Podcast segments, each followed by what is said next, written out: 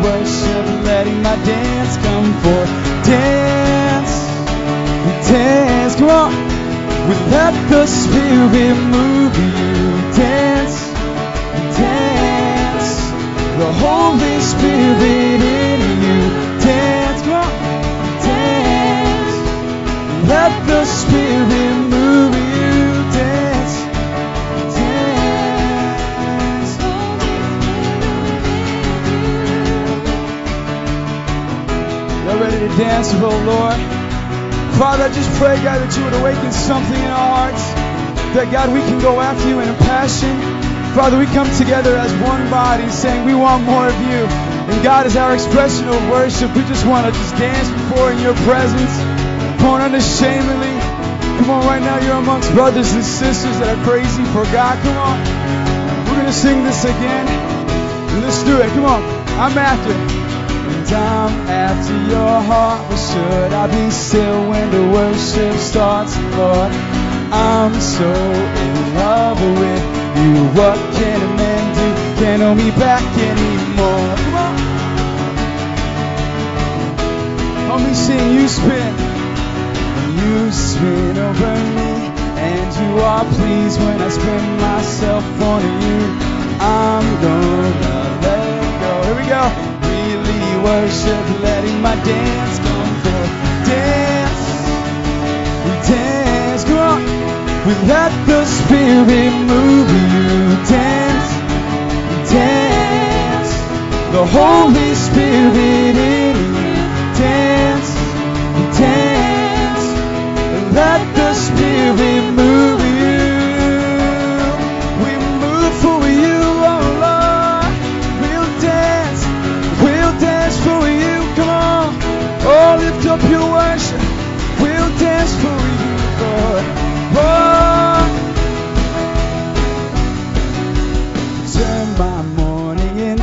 dancing. My heart is overwhelmed, and I will dance for you. Come on. You gave me, you gave me love that broke down fear. My heart is overwhelmed, and I will dance for you. Come on, sing that out. You gave me love that broke down fear. My heart is overwhelmed. I will dance for you, yeah. Oh, my heart, my heart, my heart. And I will dance, I will sing, and I will praise you, will praise. We dance, yeah, we dance. We'll let the Spirit move you. Dance, we dance. The Holy Spirit in you. Dance. Let the Spirit move you. Oh, just your voices. We dance, we dance, and let the Spirit move you. Dance, come on, we dance.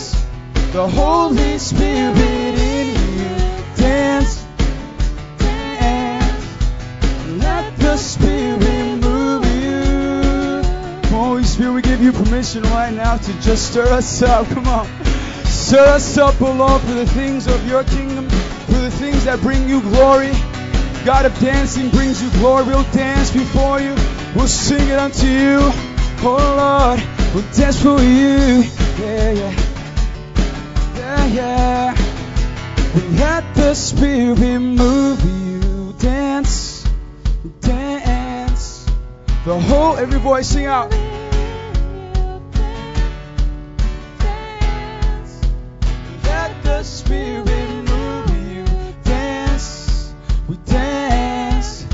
The Holy Spirit in you. Hallelujah. Come on.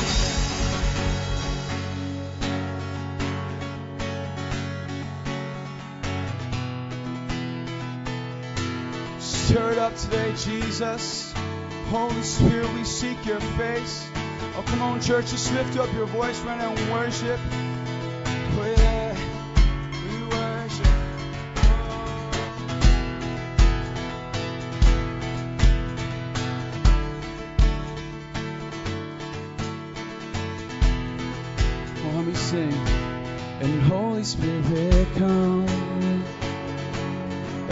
Holy Spirit, stay. I need to feel your fire. I need to feel your gaze. Holy Spirit, Holy Spirit, come. Holy Spirit, stay.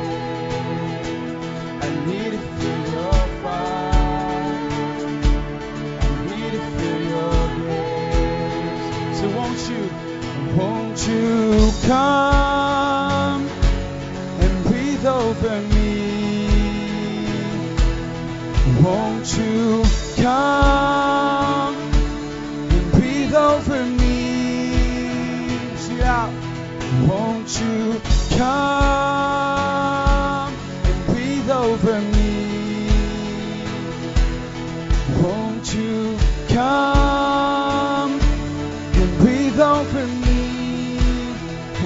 Holy Spirit. Holy Spirit, come. Holy Spirit, stay. I need to feel your fire. I need to feel your gaze. Go sing out. Holy Spirit, come. Come, Lord. Holy Spirit, stay. I need to feel your fire. Say, won't you come? Won't you come and breathe over me? Won't you come, breathe over me? Push it out. Won't you come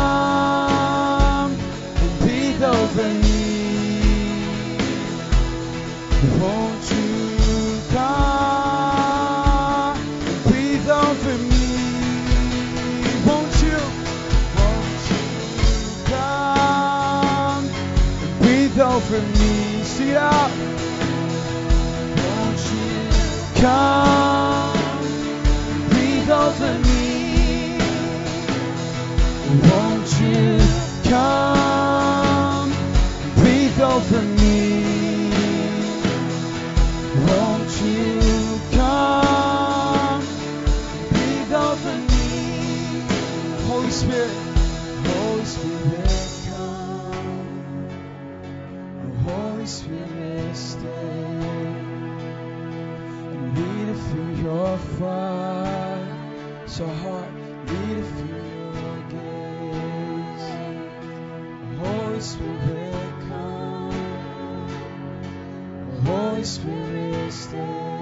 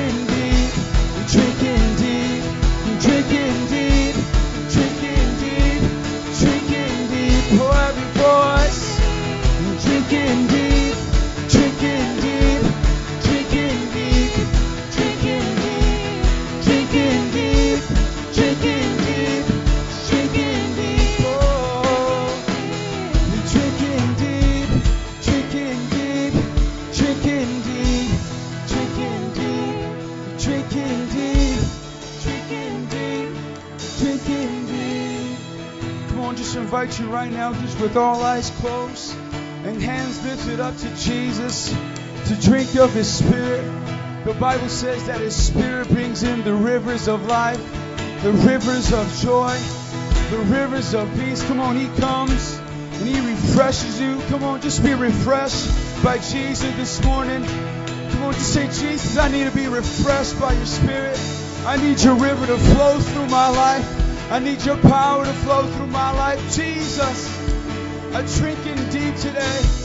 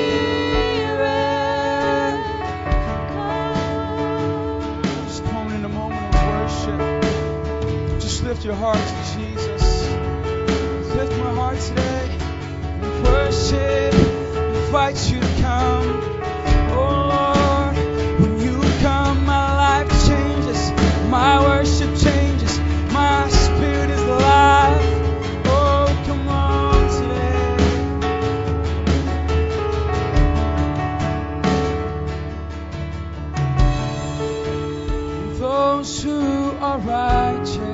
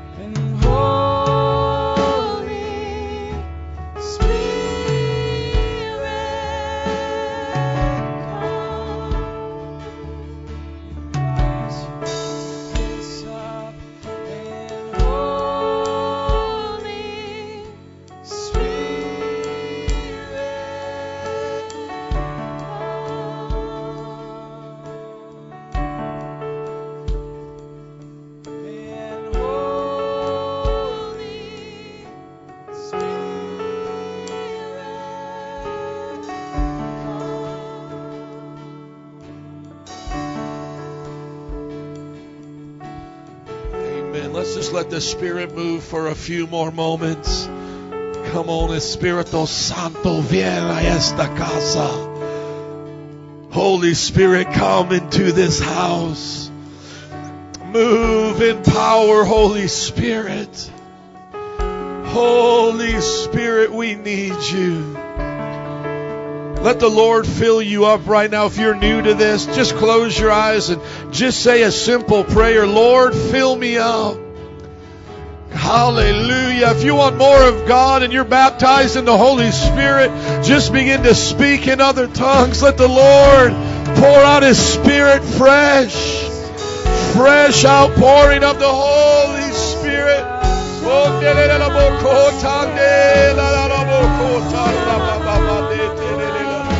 We welcome you, Holy Spirit.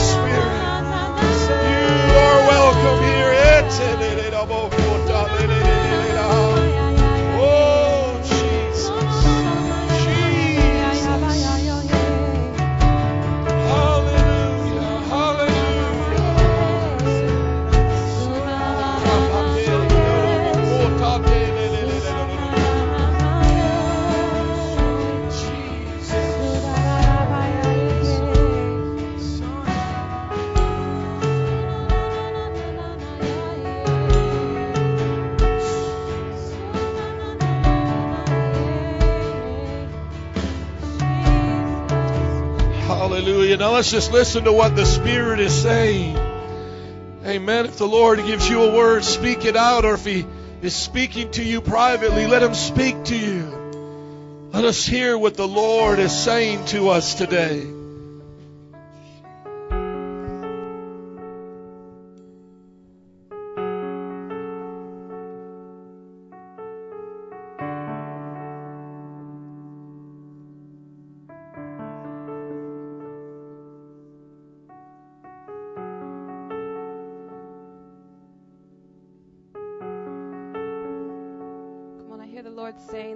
Am the giver of life.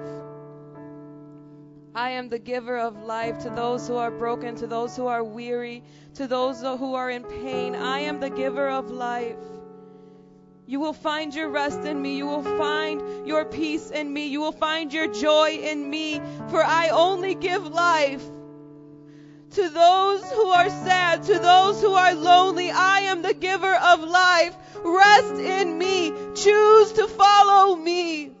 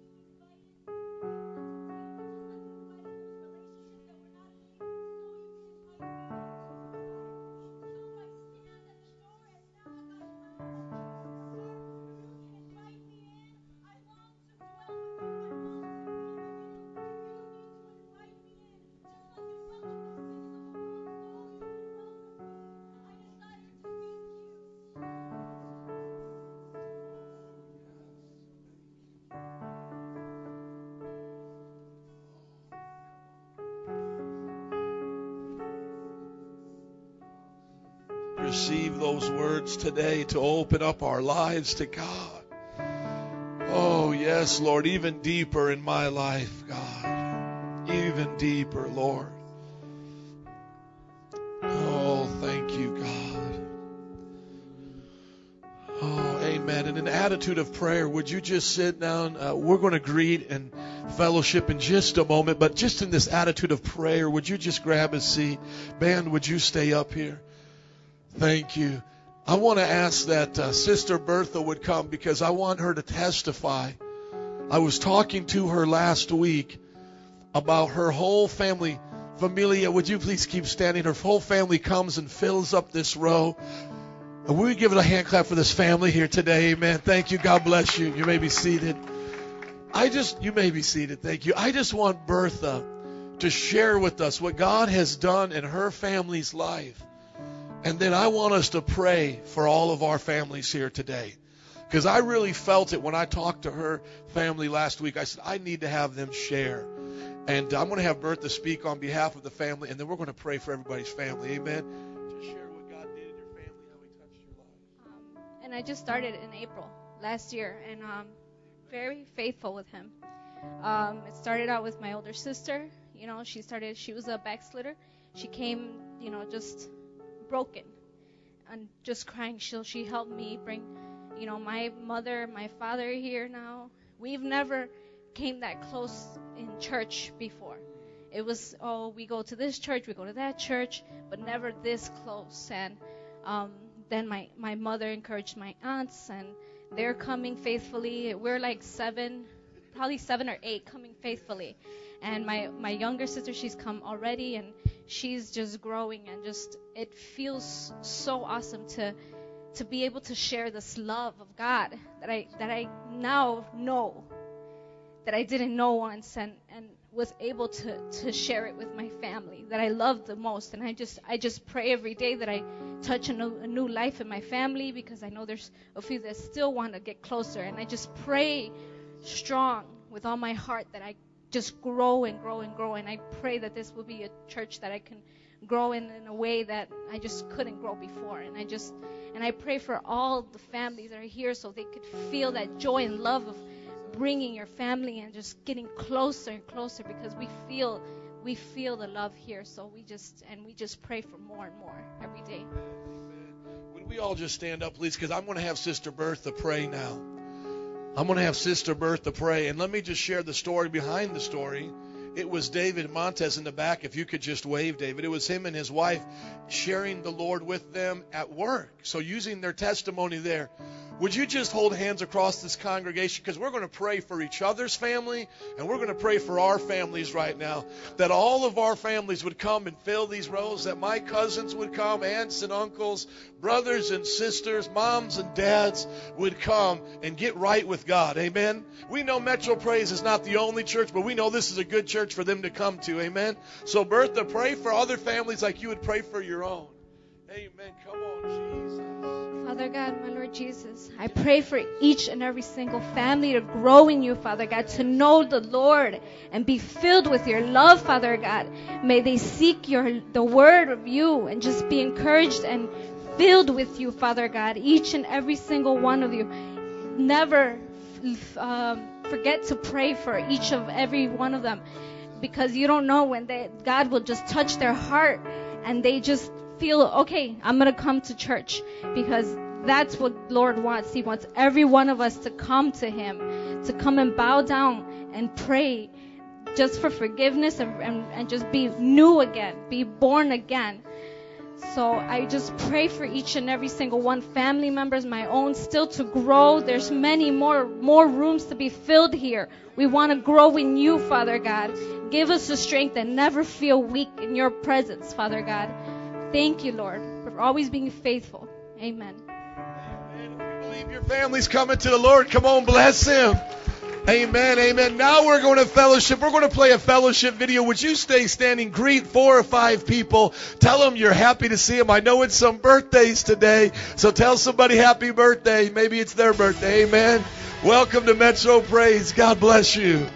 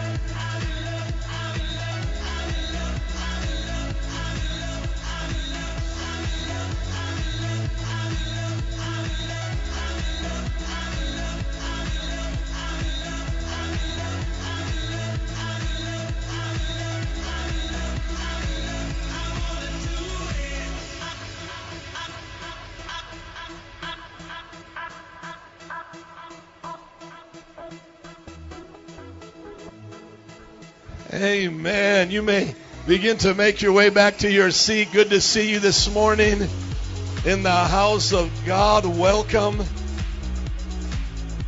Amen. It is so amazing to see everybody here filling up the house. Sunday morning, 9 a.m. You guys get to enjoy the rest of your Sunday. Aren't there some big football games going on today? Is Tebow's game today?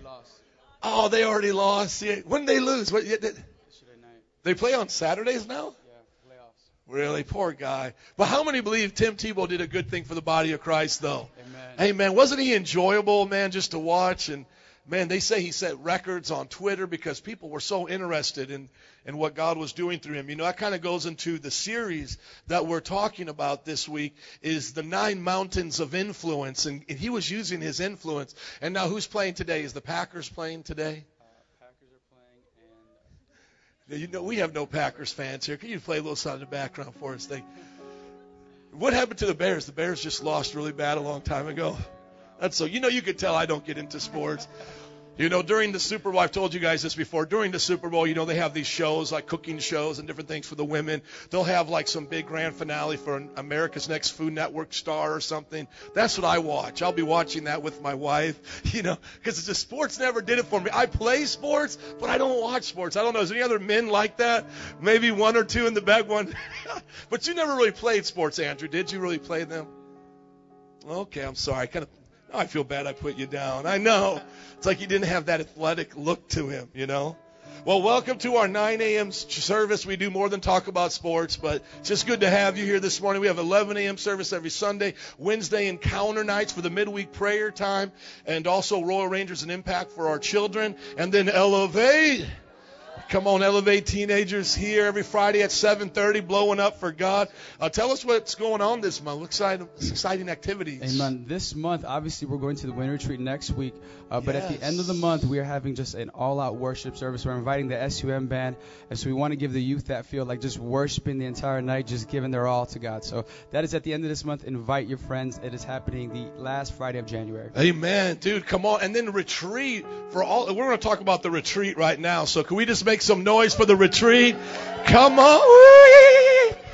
We're just going to hand out the sign up sheet right down the road. Just everybody sign their name. You are going, okay? You are going to this retreat. No ifs, ands, or buts about it, okay? We're leaving this Friday. We're meeting at the church at 7 a.m. We want you there, okay? We want you there so bad. God is going to touch your life. He's going to change your family. We're going to meet at 7 a.m. We're going to drive out about an hour to Lake Geneva. The church out there is going to host us. We'll be out there all Friday. We got a hotel. We're spending uh, the night in Friday night. And then Saturday, we're going to do it over again and then come back home. And what's going to be really cool is that Sunday night, everybody say next week. We're going to have a 7 o'clock revival Holy Ghost service. So I want you to bring all of your friends. We're going to lay hands on the sick. They're going to recover. We're going to cast out El Diablo in Jesus' name. We're going to speak in tongues. We're going to give some, we're going to give this neighborhood something to know us by. Amen. They're going to know us as those crazy shouting church. I hope they see a cloud of glory over the building. Amen. Amen. So what we're going to do right now, let's give all of the children permission slips. Let's get the sign up sheet. Where's the sign up sheet? Oh, amen. Let's just start passing it around. Uh, here is basically the cost. And if you can't come, it's F-R-E-E free. Everybody say free. Okay, so if you cannot afford it, you better come in Jesus' name. If I don't see you there and then I ask you, why didn't you come? And then you go, Pastor, I didn't have any money. I'm going to be really upset with you, okay? I'm going to catch a charge or something, man, because I'm going to have to hold back because I'm going to be so upset. Because listen to me, we are a family, okay? If, if, if Nino or Nina doesn't have the money, we don't leave them at home when we go to Walt Disney World. You know what I'm saying? Everybody comes, okay? Everybody comes. And get rid of that machismo pride. Maybe like, oh, I'm not a Nino, but I just don't have the money I don't want anybody to pay for me. Let the church pay for you. This is your church and let the church do that for you. We, we just believe here it's better to give than it is to receive. We just believe that. The place that we're going is not a retreat center. It looks like one, but it's a church. They give it to us for free, but we still give them an offering. But, but the reason why we can do this is because they give it to us for free. They, they're not charging us. We're just, only thing we're charging for is the food and the hotel because, you know, we got to have a place to stay. But listen, man, that's why if you can't afford it, we do the bunking style. We'll put you all up in one room. Come on, man. We'll do it old school style. Amen put 10 of you in one bed. It ain't no problem with that. Ain't nothing wrong with what is wrong with that? Come on. Nothing wrong with that. Okay, so teenagers, if you are under 18, you need to get a parent permission slip, okay? And then this sign up sheet, as we got it coming down, just sign up. But if you're like, man, I want my own room, you got the shekels. These are, the prices, okay? It's $100 for the room if you want a room by yourself, and then it's just $25 per person for the food, okay? So if you want a room by yourself, we understand that. Have a romantic time with your husband or wife. That's great. So $100 for the room, $25 per person. If you want to share rooms and how we do it, like, you know, two to a room, two people, two or three, sometimes a little more than that, it's $50. So just $50 and we'll we'll pack you in. And then, like I said, if you can't have any money, just come and just live for Jesus. Amen. Does anybody remember the movie The Titanic? All of them at the bottom down there. But hey, they got to go out every now and then, and they got to. Some of them got to live, you know. So it's like. I don't know where I'm going with this, but the bottom line is you get to be on the Titanic, so just come, okay? Just come. Just come, please come. Jesus will bless you. Uh, we want you to come so bad. And I got a uh, special announcement coming up for Jared Bowen. Let's give it up for Jared. Jared's in charge of our evangelism ministry. He's got something very special he wants to share with you that maybe you guys can take part in. Amen. How many heard of Mardi Gras? World's biggest party, right? We've, we've been to two of them preaching as SUM students. I know Pastor Joe's been to 10 plus. Everyone say he's a vet. Come on, somebody. Mardi Gras will change your life. And not only will it change your life, but God will use you to change the lives of other people. How many know you can change somebody's life? In Jesus' name. So what we have is we want to take 12 radical on fire disciples, load them up in the glory van, and, and, head on down to New Orleans. The dates are February 15th to the 23rd. So if you got school, if you have work, you want to get those days off. Amen? Cost is $300. That's going to cover the food and the fuel. Now, the, the ministry that's hosting us, Raven Ministries, they're going to host us for free, but we want at Metro Praise to have a good name of sowing into the kingdom of God and being a blessing to them. Amen? So, so the rest is going to go as a little blessing offering to them. So that's pretty much the details. 15th to the 23rd, going to cost about 300 shekels. If you don't have that, we'll make a way for you like we always do. Amen? And it, this will change your life. It will bless you. Uh, we're going to be out there at midnight on Bourbon Street, guys. Can you, can you just imagine that? Come on, you will get stretched for Jesus. It will change your life. So we have seven people by faith who are coming. And if you're one of those seven people, would you stand up? Come on. By faith. Come on, Rosa. If Rosa's going to come, come on, somebody. If Rosa can do it, so can you. So that leaves five. Say five spots. Are you one of the five? Like I said, by faith you'll have the 300. By faith you'll get those days off of work. But if you want to, if you want to do the thing, if you know God wants you to be there, because God's going to get His people, talk to me after service, okay? I'm here all day. Amen. Amen. Let's give it up for Jared and the team. Come on. Amen. It was so funny when he said that. Can you imagine being on Bourbon Street at 12 o'clock? when I was imagining, I had to stop imagining because I know what it looks like at Bourbon Street at 12 o'clock. But here's the thing. We are those crazy radicals for Jesus Christ. This may not be for everybody, but it's for somebody who wants to step up. It's definitely not for children under 16 years old. We don't do unless you're over 16. But here's the thing, man. Why do we go out to those dark, dark places? So we can shine the light of Jesus Christ. Do you know that when I first came here, I said, I'm going to go to Boricua Fest. Do you know that Puerto Ricans told me not to go to Boricua Fest? Puerto Ricans, they said, Oh, Pastor, I, don't, I can't do the accent. It sounds a little Mexican, but you got to bear with me here. Pastor, don't do it. Don't do it, Pastor. They're crazy out there, guns and violence. And I'm like, that's why I want to be out there. That's, that's where I want to be maybe we don't take our kids out there. I mean, it's getting safer, I guess, over the years, they say. But the, the bottom line is we go out there for Jesus.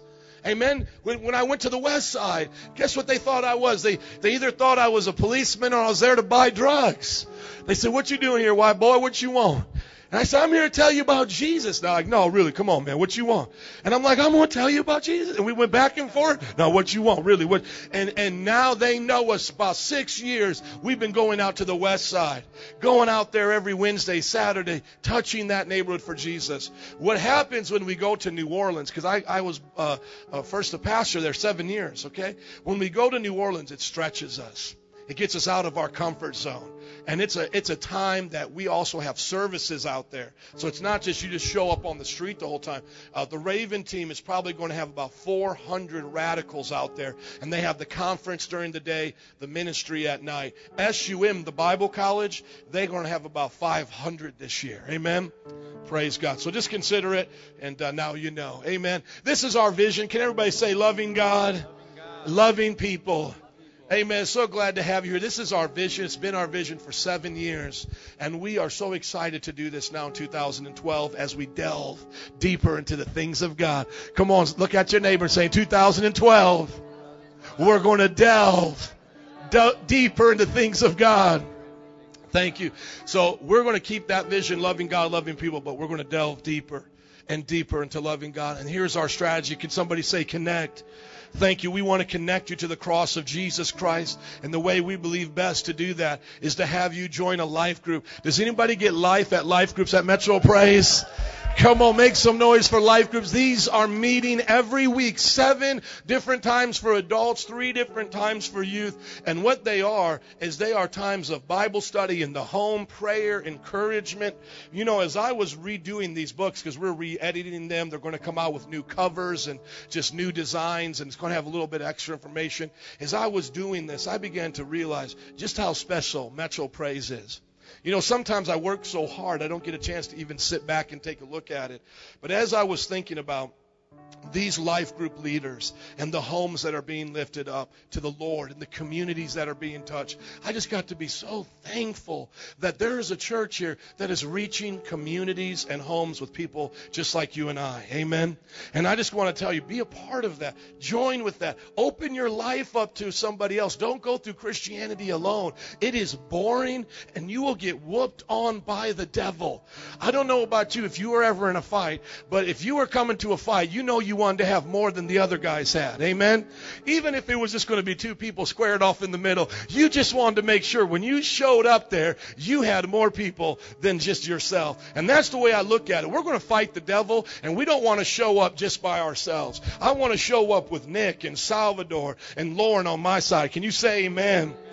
Thank you. And while you're there, you can begin to ask them to mentor you into the seven step book. Welcome to your new life. This book is awesome. I was reading this and, uh, and Nigeria was telling me the same thing. You know what Nigeria told me? They said, these are words spoken to you by God. That's what they said. And I like I got shy and I said, "No, no, no, no. These, you know, I just humbly tried to do it." They said, "No, these are words spoken to you by God." We put 500 of, of these in Nigeria. But as I was re-editing it, because I haven't read it for a while, I mean, I'll be honest, I have the, the team leading this up, you know, so you go through this, you go through this, one of our team. So I haven't read it thoroughly in a while. And, and I know me, okay? I know who I am. I know I'm Joe Irostic. I know my, stu- my feet stink, you know, I know I'm just a normal Joe, right? But as I was reading through this, I'm being honest with you, as I was reading through this, I was going, man, that's good. I'm serious. I'm reading through the book that God had me write. I'm going, that's good. You might say, Pastor, you are so full of pride. Listen to, listen to. I am serious. I am reading it, and I'm going, man, that is good. And I remembered what the pastor from Nigeria said that God was speaking to me, because I began to recognize. I said, you know what? I didn't say that. That is not Joe speaking there. I know who Joe is. I know Joe's attitude. That's God speaking. I'm not saying this is the only book that God can use outside of the Bible. I'm just saying, my friends, give it a shot. Listen to what God is speaking through. It's, it's, it's powerful to develop your Christian life. And what you do is you go to this life group and then you get a mentor in your life and they just begin to use these principles. And I was thinking about some of the people right now, even in the church, that I have to deal with counseling. I don't have a problem with that. But I think about how often the issue is dealt with right here, right here in the book. And I just want to give you an example of it if you haven't, uh, if you haven't got the book. But there is a part here, and they're free online for, in PDF form. But there's a chapter here, number four, that's uh, living by faith. Can somebody say living by faith? I want you just to hear this and tell me if this encourages you today. Because even reading this right here, it encouraged me. Just listen to this. Have you ever wondered what made the people of God to do all the great things they did? Moses split the Red Sea in two. Daniel spent an entire night in a den of hungry lions and wasn't even scratched. Peter walked on water to meet Jesus on the stormy sea. Do you ever think about what made them different from you and me? What made Peter so special?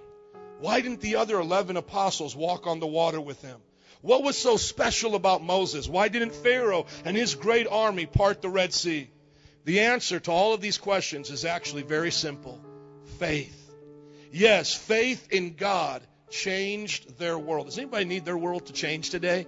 Come on, some. I mean, I'm just talking to somebody today. Does anybody is anybody facing a situation today that is impossible by yourself and in your strength? Maybe financially in this troubled times with your family. The way they changed the world is through faith. Simple faith in God and His Word made them different from every other person in their similar circumstances. See, we are facing similar circumstances just like everybody else. They're facing the same circumstances you and I are facing. But you know what the difference is? Is faith. See, those are the types of things we want to teach you here. How to overcome those same circumstances. Yes, everybody on your job is having trouble. Maybe everybody on the block is having a messed up family right now. Whatever's going on in this culture, we may, we may be facing that same similar uh, problems, but we can have the knowledge to overcome that in Jesus' name. We can have the faith to overcome. The Bible says God's people suffer suffer for a lack of knowledge. Amen? So please get involved in the class, join the life group, and then if you're really radical, you'll get into the mentoring stage. Can somebody say mentor? Amen. And then somebody say send. Amen. We want to send you out to change the world. Would you stand up with us, please, today? We believe if we do this, we could see a hundred thousand disciples in this city with 50 churches and 500 around the world. If you believe we can do it, somebody say, let's do it. Come on, somebody. I believe God for it. Okay, here we are right now. We are starting the year with a building campaign to get out of debt, to get some extra things. How many like the, the nice little wood trim right here? Uh, do you guys appreciate this? You see, it's these little things that we have to do in the church. This the little things that if we don't do, the church doesn't look like the way we would want it to be. You remember the the, the, the carpet was coming off. You know why? The uh, the uh, vacuum cleaner, thank you, sir, kept catching it. And I don't know about you, but that thing becomes like a little pet peeve to me, you know? And the way I look at it is, is if I wouldn't want that in my house, why would I want that in God's house? Amen? How many have ever walked into Metro Praise and you said, man, this place is nice? Have you ever walked in? The rest of you, what's wrong? What's, oh, we're not nice? No, I'm just kidding. No, but really, have you ever walked in here and you just go, man, this church is clean? Have you ever walked in and said, man, the church smells good, it's clean? You ever look at the children's room and go, man, those toys look nice and new? You ever walk in and go, man, this place is nice? You know why? It's because people are making it happen. So this year, we have three months to do it January, February, March. $25,000. Another major thing, and you could talk to Brother Benny. Benny, could you raise your hand? Let's give it up for Benny. He's our church mechanic. He's helping us right now. Also, we need about $5,000 in vehicle repairs and new tires for our two vans because we pick up people. We need to do some extra beautification to the church. We need to repair the vans, and we need to pay off past credit card debt. We're asking that you would help us at this time in our building fund $25,000, three months. Would you pray and ask God for a number?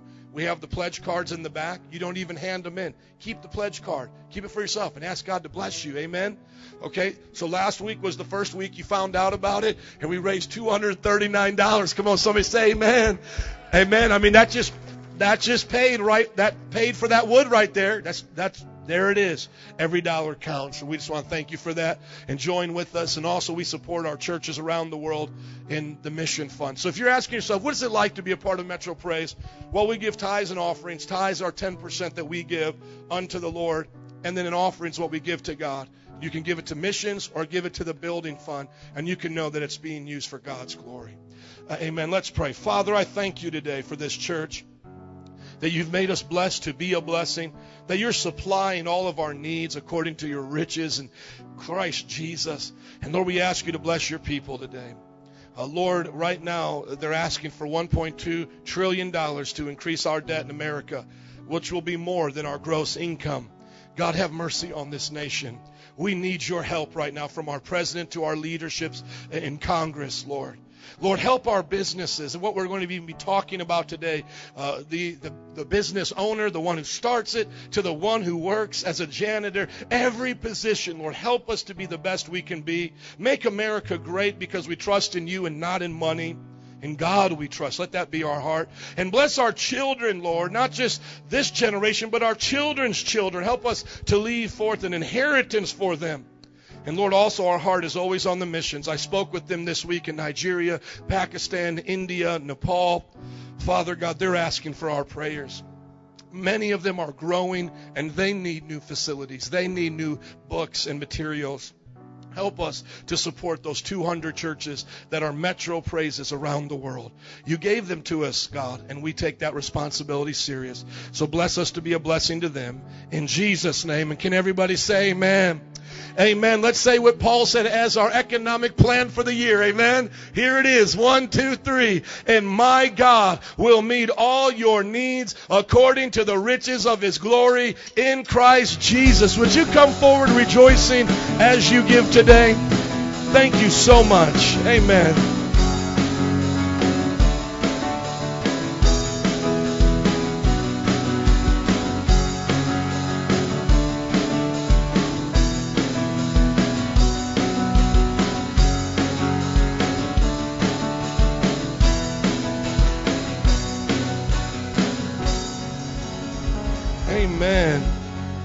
Up your Bibles with me to Matthew chapter 28?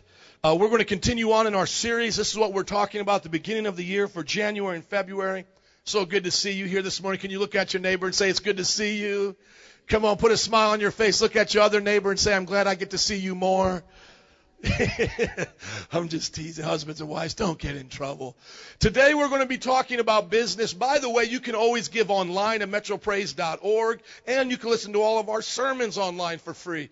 Uh, so last week we talked about church. The other week was family. Today we're going to talk about business. Next week, government, media arts, charity, education, community missions. This is a series called Nine Mountains. Can you say Nine Mountains? Thank you. What we're talking about is nine mountains of influence where the culture of today looks up to. And we as a church should be at the top of those mountains. We should be the best families in our city. Shouldn't we be the best families? Amen. How about we should have the best church right right here? Amen. They, they, can we can set the standard. They can be as good as us, but not better than us. Amen. Praise God. Whenever I meet a church and they, you know, talk to somebody and they say, "Oh, I go to such and such church," I go, "That's a good church. That's the second best church in the city." And then they always look and they go, "Why?" I go, "Because mine's the best church." And I'm just teasing them, but you got to believe you're the best to be the best. Amen. You don't show up on the field and go, "Oh, I'm just a loser. I'm going to lose today." No, as a man thinketh, so is he. We believe we're going to do well. Amen. How about this today? We're going to talk about business, government, and all of these other things. You can see we do look up to these in culture. But why not have the Christians be the leaders of these mountains? And when we're the leaders, people will look up to us and we can give God the glory. Amen. Amen. David Montez, I'm going to ask him to come up real quick because he has a heart for business. And as he's coming up, let's give him a hand clap as he comes. Come on. Here's a book that we're getting the series from Michael Maiden, Turn the World Upside Down. And this will be the last week I remind you of that. But just wanted to show you a book to invest in where your pastor was really blessed. This is where I got a lot of the ideas. But uh, David, you had come to me or, or texted me uh, over your time at a business conference you went to recently at Hilton Head. You are so blessed. We look up to you in so many ways. Yes, come on. And you texted me something. I want you to share it with the people because it's so about what we're going to talk about today. You texted me about somebody testifying there and how successful they were. Yeah, when we were, uh, praise God, uh, we were at a, a business convention and uh, it was it was amazing. Uh, there was a three million dollar a year earner there. He's he's been in brokerage for for almost 30 years, and basically what he said is, um, you can't go home, slap the wife, kick the dog, and slap the kids on the way out, and then be a person in business that's successful. It won't it won't amount to anything. And he talked for 45 minutes on being a man of God, being a husband to your wife, and loving your kids. And then he said everything else will translate into your business. So that was a blessing to hear, and that he had that that that uh, order in his life. So, Amen. Let's give it up for Montes. Thank you for sharing that, my brother. Amen. And that was with Primerica. Amen. We have some people that work with that company. If you're interested in having them uh, do some financial planning for you. So here, uh, David texts me and goes, Pastor, I'm, I'm listening to a guy that's making multi millions of dollars, and he's saying that before we make multi millions of dollars, we got to put God first. Isn't that incredible? Why don't we hear that enough in our culture? You know why? Because we're mostly looking up to the Bill Gates, the, the Donald Trumps, the people who don't put God first. And we, as a culture, need to go back to the founding roots of this country. Our country was built upon men and women of God. They didn't do everything right. They weren't perfect. But their principle was in God we trust, not in money we trust. So I, I'm going to ask today whether you are a business owner, hope to own a business, or whether you work for a business, that today you'll see how you can be a part of the influence, the change of God in that place. Amen? Amen. Because you can make a difference. I don't know if anybody ever saw Undercover Boss. Anybody ever see that? But these CEOs come undercover to check out their companies. And you know who they're always most impressed with?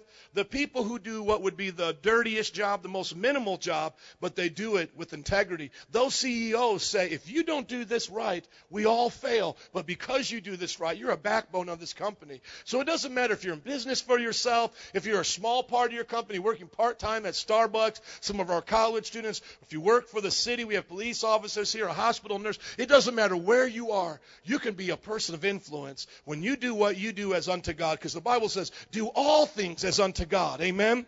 Amen. Thank you. Let's look to Matthew 28, 18. This is the scripture for all of the mountains of influence. This is what Jesus said. He came to them and declared, All authority in heaven and on earth has been given to me. Therefore, go and make disciples. Can somebody say, make disciples? Thank you. Make disciples of all the nations, baptizing them in the name of the Father and of the Son and of the Holy Spirit, teaching them to obey everything I've commanded you, and surely I'm with you always to the very end of the age. Jesus said, Go and make disciples. Now, when we say that, you might think to yourself, Well, I'm not a pastor, so that's going to be somebody else's job. But this is why we're doing this series today. We're doing this series because we know that most of you are going to go to a place of business tomorrow. How many of you have a job or something you're going to do tomorrow? Okay, how many of you wish you had a job and something to do tomorrow? Okay, you need to talk to those who raise their hands. Maybe they'll help you get a job. Let's try this again. How many of you have a job and you're going to go to work tomorrow during this week? Okay, amen. Thank you. We are all going to go to our work. Now, for me, I'm a Bible college professor, so that keeps it easy for me to make disciples, right? And you might say to yourself, Pastor, I have to go be a manager at the dollar store. Pastor, I got to go be a nurse. Uh, Pastor, I got to go work construction. I've got to go work at Starbucks. I have to go be a nanny. I have to go be a delivery man. I have to go be a repairman for the city. I have to go work on computers. How can I make disciples? I'm a salesperson. I'm a saleswoman. How can I make disciples? Well, today we're going to show you how to do that. You're not going to violate the, uh, the protocol of your business. We're not going to ask you to be the spiritual weirdy on your job. Woo! Hallelujah! You know, just all the time weirdy until you get fired and then you're suffering for Jesus. Okay? You're not going to be the weirdy out there. Okay? We're going to show you how you can make a difference by being the best you can be on your job and then giving glory to God. But I want to introduce somebody to you first. Will you get the video for me, please? I want to introduce to you Mr. Green the owner and founder CEO of Hobby Lobby, the biggest hobby business in the world, not just America, in the world, rivaling even to Walmart. And I want you to see today his Christian values and how he placed God in his life. And not only he as the owner, but also as the people who work with him are making a difference in the real world today. Would you play that for me, please, Andrew? Thank you.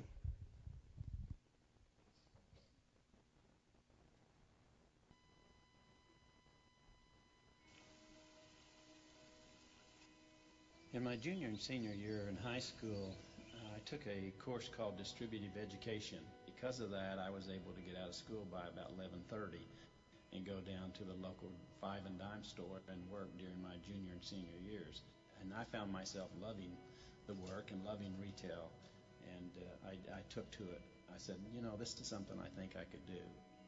I don't know that my mother and father, being ministers, really understood that we all have a calling on our lives. And uh, as a result of that, after I got into retail, I really felt like I was a second class citizen and a second class Christian. And it took me some time to learn that, you know, God had a purpose for my life as well as any of my brothers and sisters, which all five went into the traditional pastor, pastor's wife, evangelist. During a time when I was actually a store manager at at uh, a variety chain, I decided to start manufacturing something just to go in business for myself. And so we started manufacturing really small miniature frames in our garage, and that's how we got started in business for ourselves. And from that manufacturing, um, we used the profits to open up our first store, 300 square feet, which is about the size of a living room. And then after that, we we made an, enough profit to take it to a thousand square feet, which was a big big move we thought at the time. But over the years, we God has blessed us, and we have continued to add stores. And uh, we're at the point this year where our sales are going to be 2.5 billion dollars, and God has blessed us to be a very profitable company. Every day, there's decisions around here that has to do with is this what uh, Christ would have us to do. And so we try to, to ask those questions. There's many times that God tests us in terms of dollars and cents. Like when he was dealing with us on, on opening on Sunday, we said, you know, this is what God would have us to do. At that time, we were doing $100 million on Sunday. Not that we've always made the right decisions, but hopefully that we are very sensitive to uh, finding out what Christ would have us to do in our business. Uh, we don't uh, set our Christianity on the shelf when we come to work. Um, it is a part of our work. I think it should have an influence on every decision uh, because as a Christian, that means that we are following Christ. Uh, that means that every decision that we make should be guided and directed uh, by Christ that lives within us. It's a unique company to work for um, with uh, such core Christian uh, principles that, that dictate so much of what we do here. That really kind of says it's not just about words. It's not just here's what we say. It's let us show you how we live. The employees really feel the love that the Green family has for them. Um, they support a lot of ministries that invest in their lives. We're just grateful to be able to see not only the lives that it's touching here, but they take this information home and it's making a big impact in their family as well. I feel like the Lord has put these 20,000 employees in our charge, and He spoke to me about that at one time, and I thought at the time it meant only their spiritual, and as a result of that, we've hired three chaplains. But it, you know, when I gave it more thought, I think He also meant in terms of their financial needs, and so we felt like that we needed to do all we could do, step up above what what's required of us. What is required of us is seven dollars and twenty-five cents an hour minimum wage. But the last couple of years, we have raised the minimum wage to our full-time employees now is at $12. And in addition to that, we try to give them reasonable hours. That's why we're only open 66 hours a week. And uh, because we have taken care of our employees, they have taken care of us. It has been a good relationship.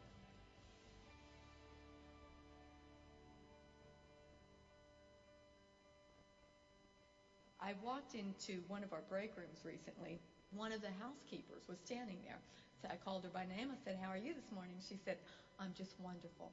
She said, I clean restrooms and I clean floors to help David Green get the gospel spread worldwide. It doesn't matter who fills what position out here. There's that heart to please God in everything that is said and done.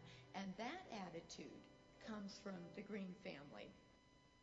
This business uh, has been blessed by God. He has given uh, the family the skills and ability, the opportunity, the time, the ideas. All of these have come uh, in one way or the other from God. And so for us to lay claim to any of that would be wrong on our part. That helps us have the right perspective and understanding uh, and not feel like that it's ours to do whatever we want to with.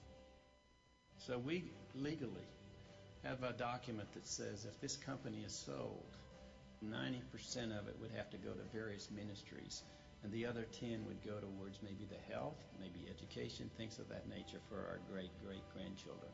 We do not own this company, but we're the stewards. God has given us the responsibility to be good stewards, and that we want to do. Come on, let's give it up for the Green family. The Green has got some green. Amen. The Green family got some green.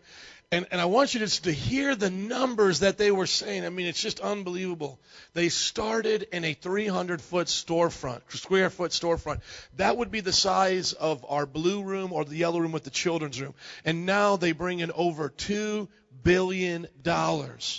God told him to close his business on a Sunday to close his business on a Sunday. And we can't even hardly get some business people to here to come on a Sunday. They're so busy. I was talking to uh, somebody yesterday, uh, you know, at a family event, and I said, "Hey man, why don't you come to church tomorrow?" He said, "No, I'm so busy. I'm so busy." I said, "What are you busy doing?" He says, "Well, I repair, I repair PlayStations and Xboxes." I said, "Well, how much do you get paid to do that?" Well, maybe a hundred dollars. And I said, "Man, I'll give you a hundred dollars. You just show up to church. I mean, come on, what is worth it to you? Your soul is worth more than a hundred dollars." But you know what Al Green sacrificed to close his business on Sunday? A hundred dollars, a hundred thousand dollars, a hundred million dollars. You heard him, hundred million dollars. And guess what? The Lord gave it back to him over six days of work. Six days of work. They increased past that hundred million in what they were doing in seven days because God was blessing them. Another thing that you heard him saying there is that if this business is sold, 90% of it's going to go to the church. So if there's some type of a hostile takeover, whatever, hey, the profits, nobody's getting them. We're going to give them to the ministry. This man, by his tithe and the church tithes, have helped Joel Osteen get that place that they have in Houston. They tithe upwards of um, 10 million, 20, 100 million dollars a year towards ministries off that 2.5 billion dollars. They are givers. And then you heard something there as well that stuck out to me stewardship. And that's what I want to talk to you today about is stewardship because it doesn't matter if God has given you millions of dollars or just thousands of dollars or even if you are a teenager right now and you have tens of dollars, just $10, God wants you to be a steward over what he has given you. Everybody say stewardship. Amen. And I just want to add something in here as well. He said he was brought up in a pastor's family, and they all wanted him to go into ministry. But when he went into the, the, the work field, they didn't accept him. They thought that he was like a, you know, not a real citizen of the kingdom of God. It wasn't until later that he got accepted. I, I think I know when he got accepted, when he started writing his tithes checks to the church. Amen. And that, that's when dad was okay with it. He's like, hey man, woo, praise the Lord. I'm glad my son owns a business. That's just a inside joke for me because he said it took a little while. And I'm like, I bet you the moment you wrote mom and dad a tithe check, they understood. We're happy that you went into the, the business world. And look at this uh, today, what we're going to talk about. We're going to talk about shrewdness and stewardship. Everybody say shrewdness and stewardship. Thank you. Here are two biblical principles that we can learn from the Bible about business. And before I even get into this, if you're wondering if Jesus talked about business, he talked all the time about business. As a matter of fact, Jesus talked more about business and money than he did about heaven. Oh, it gets quiet. Not even hearing amen on that. I'm going to say that again. Jesus talked more about business and money than he did about heaven. Do you know why? Because in every parable, whatever Jesus used, it always pointed towards responsibility. He knew that you being a Christian would not be a cult member living on a commune. He knew that you would be placed in this world as salt and light. And so all of his examples are examples of managers with, with their stewards, with the gardener and their vineyard, with an owner and their land. All of his examples involved, 90% of them involved business. Even the prodigal son, when you think about what happens, he says, I'll just come home and be a servant and then my father will accept me. But no, the father puts a ring on him. What did that ring mean? You're back in daddy's business. You see, he always used examples of business because he understood that it's kingdom business that we can see in this world. See, because my business, if it's in his business, that's kingdom business. I mean, y'all going to learn that. I might, you know, going over, but we're going to preach it a little bit here. Look with me in Luke chapter 16, 1 through 13. Now, to, to talk about shrewdness here, to do justice to these scriptures, we're going to have to really read the whole passage because if I just go over this quickly, you're not even going to believe what Jesus said. I can already tell it right now. Some of you are going to be like, Jesus didn't say that. So we're going to read it in its context. Are you all ready? Can you say I'm ready? Amen. Thank you. Jesus told his disciples, there was a rich man whose manager was accused of wasting his possessions. So there's a rich man, he has a business, and he has a manager. His manager has been accused of wasting what the boss has. Let's go to verse 2. So he called him in and asked him, What is this I hear about you? Give an account of your management, because you cannot be my manager any longer. The manager said to himself, What shall I do now? My master is taking away my job. Okay? Do you understand what's going on here? A guy is getting fired. This is an example that Jesus gives us. A lot of times we think that Jesus just accepts everybody and just always says, hey, you're going to heaven just the way you are. No, the Bible says you have to be born again to get into heaven. Otherwise, you're fired going into the fires. Everybody with me? Jesus is not Barney and he's not Mr. Rogers. He's the King of Kings and the Lord of Lords. Okay? Amen? So when he gives examples about people getting fired, these are examples to us of getting in some trouble in life and he'll fire us if we don't do what he wants us to do. I'm just preaching before I get the whole story out here because I want you to understand. He is telling telling us there's a rich person that's putting their manager on the line saying, What have you been doing? You've been wasting, you're fired. God's going to hold you accountable one day. Get ready for it. Now watch what this manager does. He says, What shall I do? My master's taking away my job. I'm not strong enough to dig, and I'm ashamed to beg. So he's going, Man, I can't go into construction. I don't have the hands to do this. I, I'm too weak to do this. And then he's like, I'm too ashamed to go beg. He doesn't want to go on the side of the road with a sign.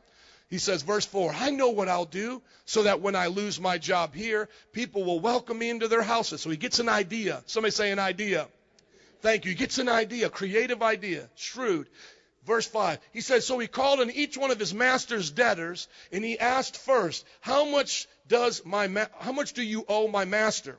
So now he's talking to the people who owe his master money. He says, How much do you owe him? The guy says, 800 gallons of olive oil. He replied, Take your bill, sit down quickly, and make it 400. Now see what's going on right here. He's knowing he's going to lose his job. But part of his job was to work with other business people. So he says, for me to have a job when I get fired here, I'm going to become the friends of my boss's customers. So if I get fired, I'm going to go back to my customers, my boss's customers, and go, hey, you remember I changed your bill? Can you give me a job? Now, right here, we may say to ourselves, well, this is a bad thing. But you know what he's doing? Do you know if you have credit card debt and it's so beyond what you can pay, if you call them up and say, I'll settle and pay this much right here, do you know that some creditors will take that?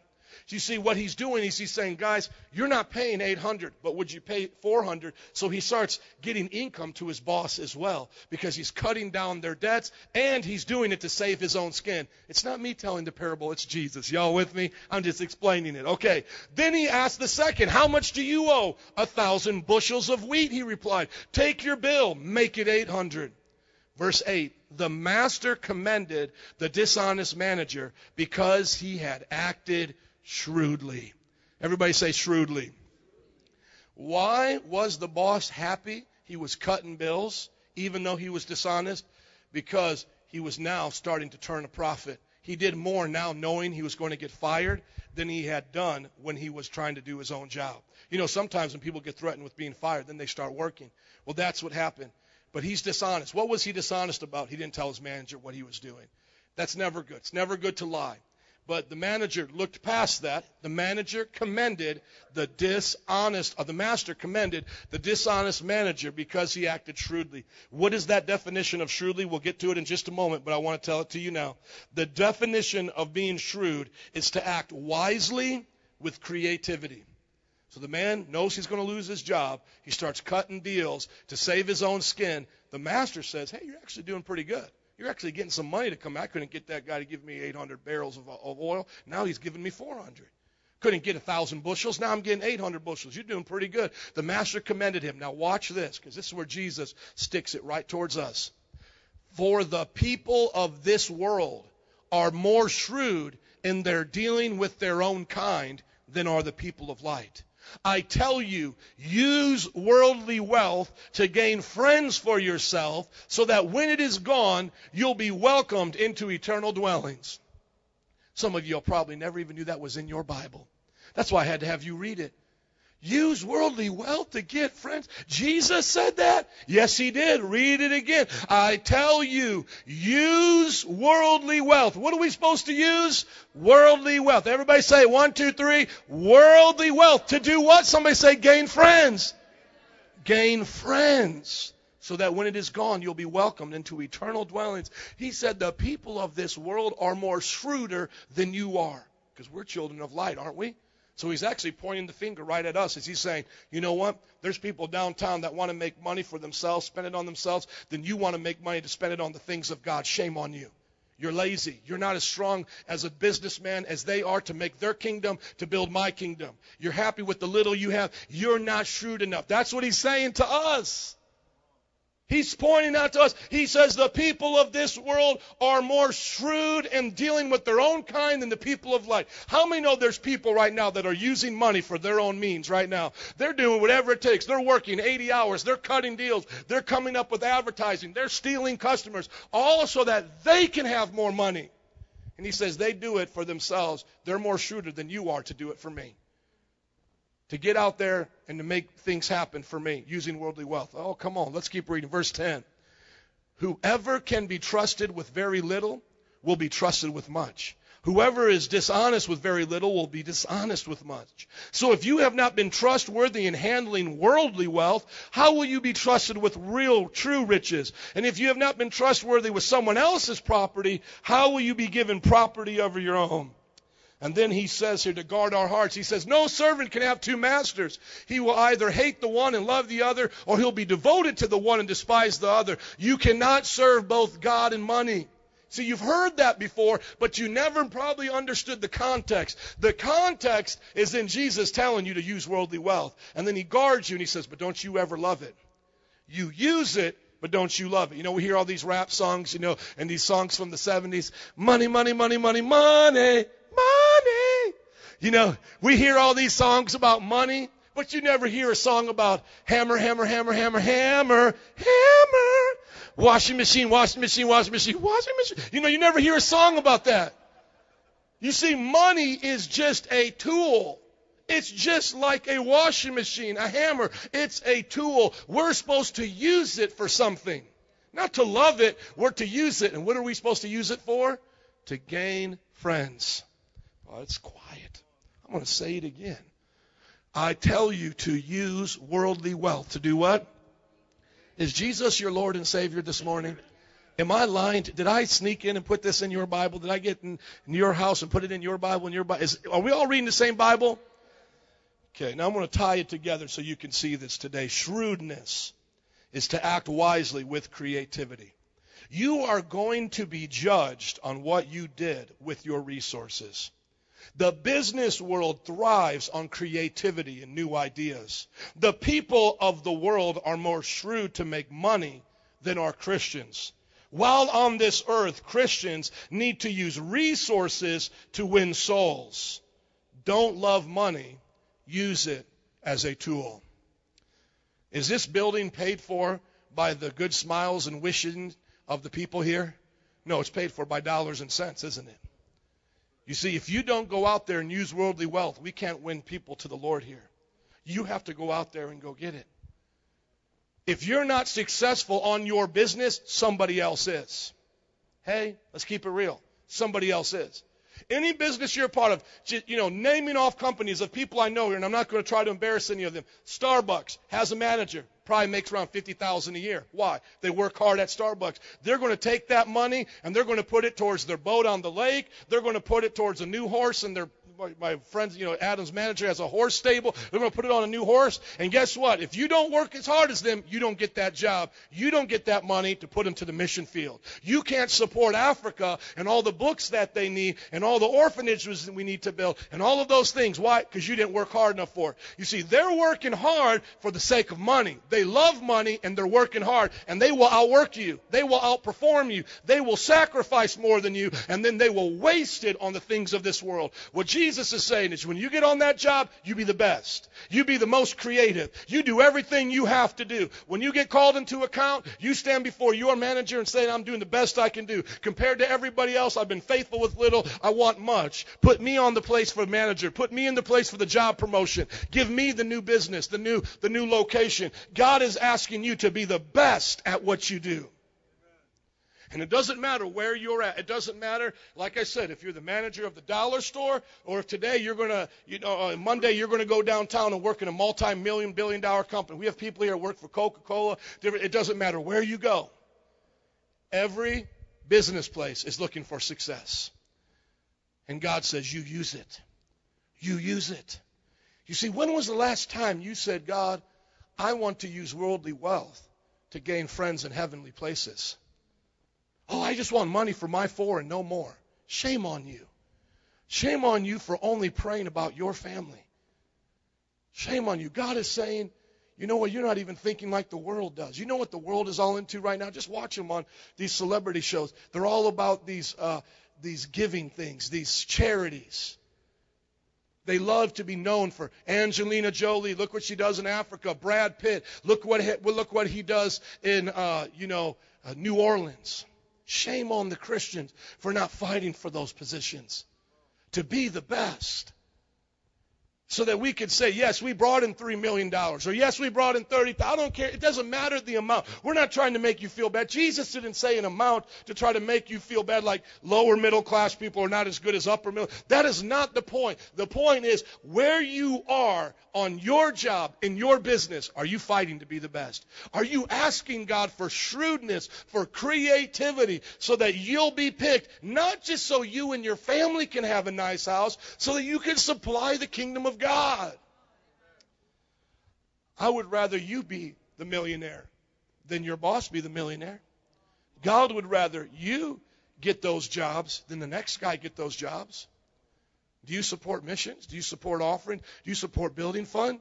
Your prayer needs to be, God, make me a blessing so I can use worldly wealth to win heavenly friends. Look at what, I mean, it's what the Bible says. If I tell you, use worldly wealth to gain friends for yourself so that when it is gone, you'll be welcomed into eternal dwellings. Use your money to win souls. Store treasures up in heaven. And so I pray, I pray. You don't think, let me just say this before I say what I'm going to pray. You don't think David Green has competition? You don't think people are trying to take money from his business? You don't think there's other companies trying to outdo him? Better deals, better advertising, more days. We're open on Sunday, and we'll give you two for one on Sunday just to put him out of business. You don't think it's a dog eat dog world where he lives? You think people are just letting him make $2 billion this year? People are fighting to take him out, but they're praying for creativity. They're praying for shrewdness. They're praying for customer service. They're praying for cleanliness. They're asking God, and everything we do from the top on down, let us be bigger, let us be better, let us be more excellence to take out the competition. Come on, somebody. God wants winners. You getting fired from a job? Now there are things that happen that are out of your control, I don't want to make good people feel bad. But I'm just saying, you get fired from a job for not showing up, not producing. You need to you need to say you're sorry that you called yourself a Christian there. And you need to find out what your purpose is and get back on that next job and pick yourself back up and say, This is going to be different. I'm going to come early. I'm going to stay late. I'm going to outperform. If I don't know what they need me to do, I'm going to get trained on the side. I'll do whatever it takes to be successful here because I don't just have my family riding on me. God is expecting me to be more shrewd than the children of, of darkness are because I'm a child of light using worldly wealth to gain friends. Amen. People get all upset in the world and they say, well, all these pastors have this money. Well, you know, all those rappers have that money. All those sports stars have that money. I would rather have the church have the money than these bozos wasting it. I would, I would rather have pastors that I know, you know, you know, New Life Covenant bought a $2 million property, going to build $25 million there. Shame on any of us as Christians to have a problem with that. You don't have a problem with the, the, the, uh, the Trump Tower. You don't have a problem with the Sears Tower. You don't have a problem with Great America. You don't have a problem with six, all of that. Shame on us as Christians. I would rather have Choco have $25 million by 10,000 people than to have it go to the world because they're going to win souls with it. Amen. Praise God. We're going to bless people, and we're not jealous of others. Well, look at that church. They bought this. I'm not jealous of them. We serve the same God. It's our God. Amen. Sound like Pastor Choco has a different God. That's my God that's blessing him. And if God is doing it for my big brother, he's going to do it for me. My turn is coming. Amen. Praise God. You better respect it. Amen. Don't, don't hate, appreciate. Praise God. And I'm telling you, man, uh, you know, every business, and unless, unless you're a part of a business like Solyndra or some business that's meant to fail, I guarantee you, you go right now to your company and you ask them, do you guys want to win here? Do you guys want to succeed? Do you want hard? I guarantee they're going to say yes, yes, yes. And you could say to them, I'm that person. Give me the ball, coach. I'm going to be the best I can be. Whether, like I said, whether it's delivering the product, whether it's making the product in the factory. I come from a small town in Indiana. You know, millionaires, probably couple in the whole town, the whole city. You know, we come from a blue collar town there. But you know what? You work hard. You become consistent at what you do. And then you, work on the floor of the factory. You become the manager of the factory. Okay, you do whatever it takes. You become the best. Amen. Let me give you this last one here now in stewardship. Turn with me to Matthew 25, 14 through 20. You heard uh, David Green talk about this. And as we're turning here, let me just tell you a personal story. See, I'm a first generation pastor. See, I'm the opposite of David Green. See, he came from all pastors, second, third generation, all pastors. All of his siblings are pastors. I'm the first pastor, excuse me, the first pastor in my family. That means you know what my dad was? Businessman. You know what his dad was? Businessman. Came from Poland with nothing, worked hard, owned properties all over the city. He worked as a coal worker, then he worked as a, uh, then he came to the city here. He worked as a postman, saved up his money, bought one property, bought two property. By the time he, he, he died, he had tens and tens of properties, big apartment building. Came here as a Polish immigrant. My grandpa, my dad was a businessman, financial planner. See, I grew up with businessmen. My uncle's businessman. You understand? Businessman. I, I, that's, that's what I should have been in the world's mind, a businessman. And I don't understand what it takes. Okay? But I also watched my dad start a business and it fail. I also watch him take risks and they not work out. I've watched people give it everything they have. But here's what you do as a Christian. What you don't do is you don't start robbing from God and then ask him to bless you. That's the first thing you don't do. Okay, even while my dad was losing his business, he still tithed because he knew the only way out of this was God. He's not going to come under a curse and then ask God to help him. You can talk to him when he comes there. 60 year old businessman retired, gave while his business was going down because he knew, and it wasn't to me, okay? So don't think it's all about Joe or the pastor you're talking to. Okay, they're not trying to manipulate you guys. My dad went to his own church and he gave the tithe to that pastor because he knew, hey, if I'm going down, God's coming with me because he's going to lift me back up. I ain't going through this by myself. Amen. And God gave him double for his trouble. As a 40 year old man, he had to reposition himself, re educate himself, go into a whole new business. My dad started in his 40s a business he had never done his entire life. And that business for the next years made him more successful than all the years he had ever done in business. Okay, but I grew up in a family where this is what we were taught you give 10% to God. You give 10. You mow the lawn, Joe, you get $10 a week, you're giving a dollar to Jesus. Okay? We need to put that back on our minds again. We need to put that back in our heart again that we're here for God. Amen? Look at the stewardship again. It will be like a man going on a journey who called his servants and entrusted his property to them. So here's another example. A man owns property. See, now everybody in the church is broke, busted, and disgusted, okay? This is a person that had some money. He had a property. He went on a journey. Then he gave one five talents of money. Somebody say, money.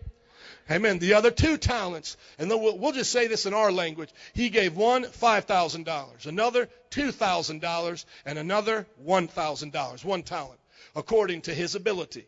Okay? So some of us were like, you know what? God gave this person 5,000, God gave me 2,000. That's not fair. God said, it ain't up to you to decide what's fair. I'm the creator.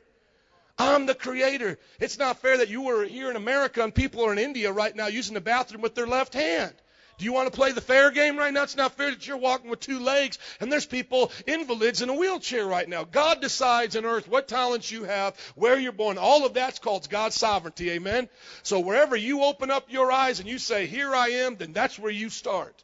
If you start in a wheelchair, you start in a wheelchair. If you're starting with all the talents you have, 5,000, it doesn't matter where you start in life. Just say, Lord, I'm your servant, and your servant is listening. Amen?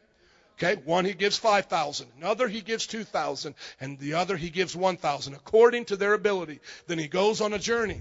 The one who had 5,000 talents went at once, put his money to work. Somebody say, work it. Put his money to work and gained five more. Instead of 5,000, now he's got 10,000. Amen. Says the man who also had two talents gained two more. Come on, somebody say multiply. Praise God. But the man who had received one talent went off, dug a hole in the ground, and hid his master's money. See, now this is some of us what we think. We think, oh, God doesn't expect me to do much. God doesn't expect me to do much with my talent, so I'm not going to waste it. I don't serve the devil. Don't get me wrong. I don't kill, rape, or murder anybody. I'm a good person, but we put our talent right in the ground. Look what happens to this guy. Let's keep going. It says, after a long time, somebody say a long time. Come on, we're waiting for Jesus. It's been a long time, 2,000 years. The master of those servants returned and settled the accounts with him. The man who had received five talents brought the other five. Master, he said, you entrusted me with five talents, and I have gained five more.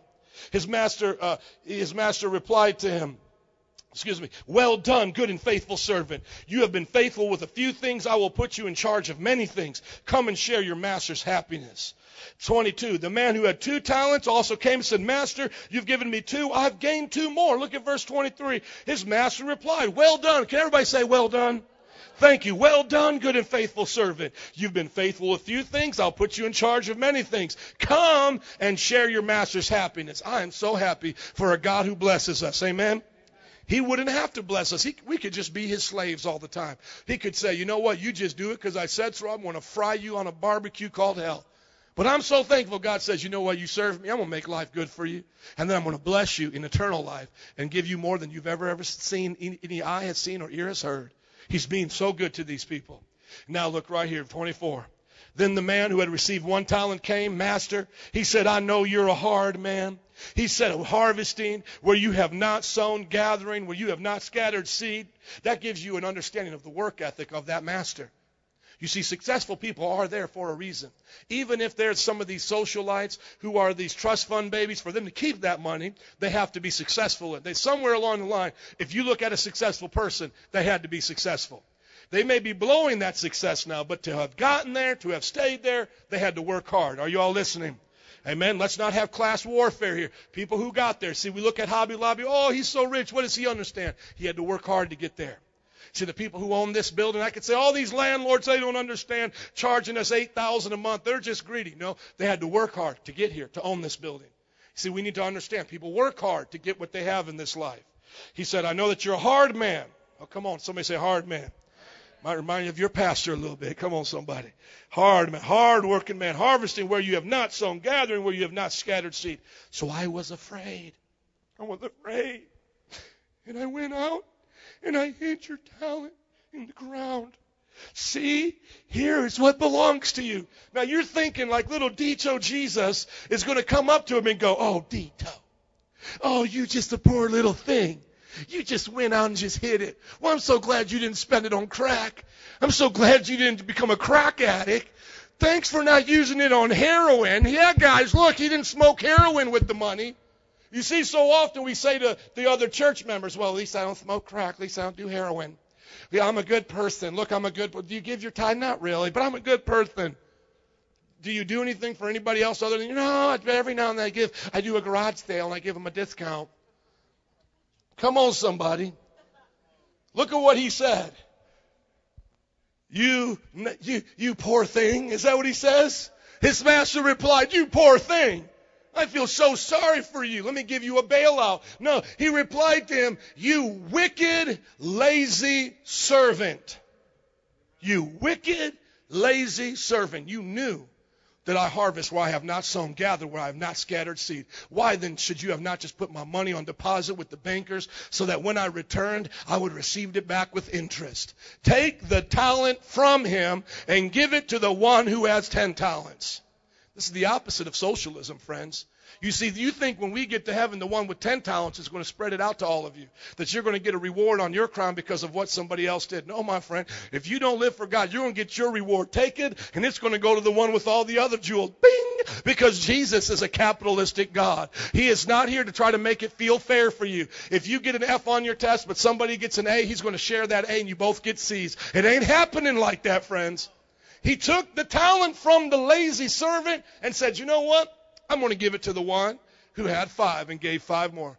He said, I'm going to, well then, you should have put the money to work and then you would have received it back with interest. Take that talent from him. Give it to the one who has ten. For whoever, for everyone who has will be given more. And he will have an abundance. Somebody say an abundance.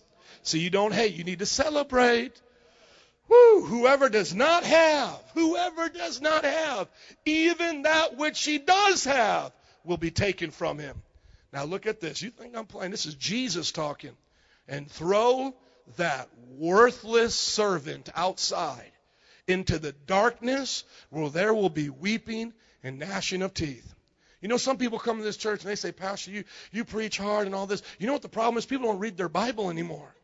I'm preaching like Jesus you know, that, that person you celebrated, to, you know, the 25th. I preach like that guy. That guy called people worthless. That guy said he's going to throw people into hell who don't put to work the talents he gave them. We're not going to be rewarded for what we didn't do on this earth. Well, let's just reward them all, angels, for what they didn't do. This one could have been a real bad murderer, and, and, and this, no. He's going to reward us for what we do. Stop talking about what you don't do. I don't do this. I don't do this. And I don't do. It don't matter what you don't do. What have you done for God lately? Here's what the Bible says, summarizing stewardship, entrusted to care for another's goods. You are given talents by God to use for His kingdom. Did you ever figure out yet? Have you figured out yet where you got the ability to be so good at what you're good at? You see, all Tim Tebow is doing in football is just giving the credit back to where it really came from. Have you figured out where your talents came from to sell, to build, to be a mechanic, to be a construction worker, to work in the warehouse, to be dependable? Have you figured out where your talents come from? They come from God. Last time I checked, you weren't forming your brain and brain cells in a laboratory and bringing that into your, you know, into your mind, okay? Last time I checked, you were using all that God had already given you. That's why it's just such an insult to live for money and greed. That's why the Bible says you will not serve two masters here. Because those people who have those talents, the Steve Jobs, the Bill Gates, and they think that was them, and then they spend money however they want on things that benefit them, God says you will be thrown into a lake of fire. You are a worthless servant. You did not know I gave you that mind. He gave Steve Jobs that mind. He gave Bill Gates that mind. There shouldn't be one church ever having to do a building fund because all of these successful businesses in America and the billions and trillions of dollars should be supporting their churches. The only reason why we have to do, and you're good people, and that's why you're here, and you've got to help us out, is because the empty chairs, they're not doing it with you. If everybody just did their part, we would always be like Moses and the people of God, where Moses said, That's enough giving right now. We're good for today. We're, we got it now, guys. We gave our tithe. The offering's way more than enough. Go and give it back to your family. We have enough here now. If all the businessmen, all the people up here on Old Irving Park, all the people, the landlords who own this building, if they all did what God told them to do with the talent He gave them, there would never be one building fund. All of our churches around the world would be being met. We spend more on dog food and pet food than we do on foreign missions. You, you, you see Petco? You ever see those stores? Go in there one day. People coming in out buying stuff for their dogs, buying stuff for their pets. We as Americans spend more on our pets. Nothing wrong with it. We got little, you know, fishes too. But I'm saying we spend more on that than we do on missions. Amen. It says you are given talents by God for his kingdom. You will be rewarded for what you multiply. See, hear that. You will be rewarded for what you multiply. It's your job to multiply, to be the best at what you've been given. Like I said, it's not a dollar and cents thing. It's not a position. We're not saying everybody be a CEO and a millionaire, and if not, you're nothing in God's kingdom. My mother worked at a nurse's aide, as a nurse's aide. Okay? My dad lost a business. There's people in this church that do some of the most menial jobs in society picking up garbage, sweeping floors, and working in the back rooms of warehouses, hot in the summer, cold in the winter. But that's not what God is talking. God understands that He's talking about people before to take care of vineyards. Those are lowly people. He talk. He calls himself a shepherd. We're not talking about judging each other by class right now. What we're talking about is wherever you are with the talents you have, are you multiplying them? Are you saying to your job, hey man, I've been I've been good at working this shift with the you know the the 10 orders. You could put me in charge of 14 orders. I've been good working on these vehicles. You could put me in the manager. I can train these 10 guys how to work. You know, it's just whatever you're saying is God to the boss, I'm dependable. Number 3, if you bury your talent, you'll be punished. When you're faithful with little, you'll be given much. Amen. Would you stand up to your feet today? Can you bless the Lord for a good message on stewardship and shrewdness? Amen. Band, would you come? I hope it's blessed you today to encourage you to do awesome wherever you go tomorrow. Here's something in closing just to think about.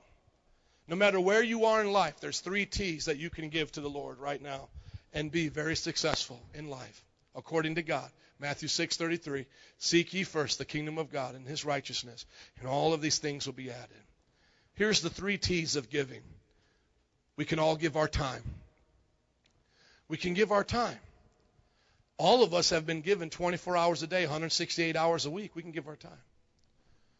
Give your time to things that make God successful and your family successful. God, family. God, family. Bring your kids up in church. Make time for church. Give it to God. Volunteer with your kids. Do the Royal Rangers thing. Come on. So many things. Well, I got to take my kid here. I'm sorry, my kid doesn't have time to go to your Royal Rangers. Why not? Because they go to they go to dancing, they go to this. They, oh, come, are you serious? Do you want to face that on judgment? You may get into a lot of trouble for that. You better be careful. Because I got some guys here in the back that will tell you what happened when they went on Boy Scout trips. I'll tell you what happened when I was a part of football teams, what we talked about. My friends, parents, if all you do is keep putting them in secular things, they're going to lose the chance of getting a Christian worldview. Royal Rangers and Impact isn't just a little icing on, on the top of your cake. We're trying to say this is a good place for them to make friends, to, to do hobbies. It's a good place, okay? Time. We can all give time. Number two, we all got talents. Everybody has a talent. Let God use you in that. I just challenge you to pray, God, make me successful in what you've given me to do. And let me just encourage the men here. There is nothing more discouraging than a man suffering in a time where he can't have a job. Okay, I've seen it myself personally, and I've watched it with men in this church the last three or four years. Men, don't beat yourself up. Just get up and fight again. Get up and fight again. If they don't need your talent right now, wherever you were at, find a place that does. If you've been used to working on one talent and, and they just don't seem to need it with the economy, find another talent. You're multifaceted. Okay, I'm just speaking to the men here that may have gotten discouraged during this time. Don't give up. You keep fighting. Okay? And then lastly, we got treasures. Let's give away our treasures. I'll never forget that time I came home from break and my dad would never really let me drive his Cadillac, you know, just wouldn't let me do it. Sedan DeVille. Okay? But I came home one time and I said, Dad, where's the caddy? He said, Oh, I let somebody from the church borrow it. I'm like, The church? That's somebody from the church. What about me? Why can't I borrow it? And he said, Oh, it was a man from the church. He had a job interview in Indianapolis, and he really felt that he could get it and he needed a ride. And I'm like thinking to myself, well, then let him borrow mom's car or something, you know? Why would you give him your car? But, but see, for my dad, just, his car was available for somebody else to use. Now we're talking about being wise, okay? You don't want to probably do that with everybody, you know, but you know, I'm just saying we need to share our treasures. Share the things that God gave us. Remember we were taught that that if you love somebody, you share. It's better to share. Remember we were kids? Share that toy. Whatever happened to that? We don't share anything anymore. Hardly ever do you find people sharing. Let's share again. You've got something that somebody else in this church needs, share it with them. Help them. Somebody can't afford a haircut, you cut haircuts, give them a deal. If they become a beggar, then deal with it then. God doesn't bless begging, okay? But but help and share. Be the one that shares, and then if they take advantage of you, then you'll go from there. But don't just say, Well, I don't want anybody to take advantage of me. You know, I'm just not going to share. No, don't start with that attitude. Deal with it after the fact. Let's be a church that gives our time, talents, and treasures. Amen. Let's pray. Father, I thank you today for the service. Prayer workers, would you come? We're going to dismiss in just a moment. But if you need prayer today, we're going to ask you to come and receive it, especially if you're struggling financially. Nothing to be embarrassed of, ashamed of. Like I said, my dad lost a business. I've seen good Christian men lose businesses during this time. So we're going to close out in prayer. And if you need prayer for your business or increase or you're a young person, I've got people graduating college now and they're saying there's nothing for, for my career. I just went to school for four years. We want to pray for you today. We want to pray because you still have talents. You are multifaceted. God is going to use you. And then for those who just want to dream big, maybe there's some David Greens in the house today. Maybe you're a young David Green and you just want us to pray for you to be successful, to put this new idea to work. We're going to pray for anyone today that just needs prayer for finances, shrewdness, stewardship. Don't leave out of here until these altar workers pray. And if you have any need, it doesn't matter what it is, any need, healing, encouragement, salvation, we want to pray with you today. Let's get ready to dismiss. Don't leave unless you pray because I mean unless you need it because because God's going to bless you today. Lord, thank you for this service. Help all those who need encouragement today to come forward, receive prayer. Let them not walk out if you're the same way they came in. Lord, and now we lift up our businesses. Would you pray 30 seconds for wherever you're employed at? And ask God to bless you in that business to bless your managers, your bosses, the owners. Some of you work for very liberal companies. Pray that God will speak to those owners. That they'll stop using their money to support homosexual agendas and abortion and all of that. That they'll give it to missions. Come on, God. We pray for the success of our businesses. Do you know that no matter where Joseph was, he built success in the places he was? When he worked for Potiphar, he brought success to Potiphar. When he was in the prison, he made that prison successful. And when he worked for Egypt, he was successful. This is not the first generation to deal with wickedness. Daniel was a successful governor in Babylon. Praise God. He'll use you. Even if it's a company that doesn't even care about God, God will use you there by being successful. Hallelujah. Now, Lord, we ask you to bless us this week. Help us to be successful in all we do. In Jesus' name. Can you say amen? Amen. Can we bless the Lord today? Come on, slap your neighbor high five and say, God bless you. Amen. If you need prayer, come on up. We'll pray with you now. If not, enjoy the week, enjoy the cafe. We'll see you at life groups.